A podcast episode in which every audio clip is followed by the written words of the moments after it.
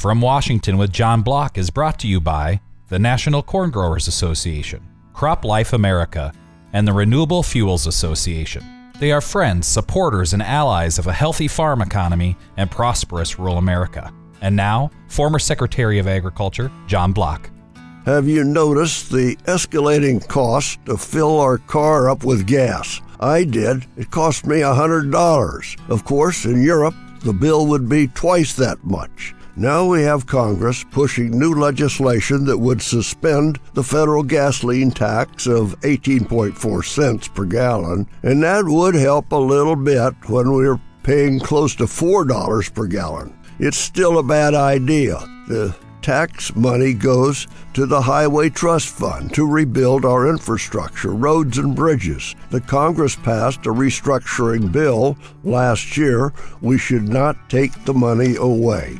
Hillary Clinton in 2008 proposed cutting gas tax, and Barack Obama said cutting the gas tax is a gimmick. Well, with the attack on Ukraine by Russia, the whole energy issue is getting a lot of attention. The United States is the number one producer of oil and gas, but Russia is right behind us. Europe imports one third of their gas from Russia. Europe is highly dependent on Russian energy. Energy experts expect our natural gas and gasoline to keep going up in price.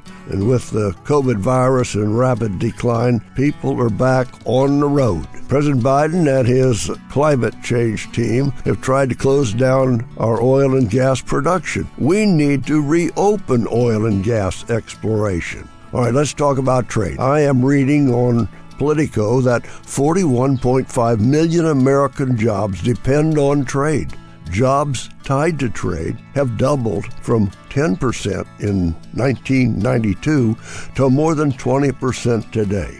And President Biden has been trying to put together an Indo Pacific economic framework which could be good for trade. But why not listen to Iowa Senator Joni Ernst? She said, and I quote, the president needs to rejoin the Pacific Rim Trade Pact.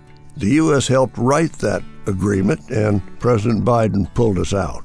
Exports are so important to the United States ag industry. We export 25% of what we produce. There is a hungry world out there, and in 2021, the World Food Price Index rose 28%. In closing, I want to thank the European countries, including the UK, for stepping up to support Ukraine in their battle with Russia. Until next week, I am John Block from Washington.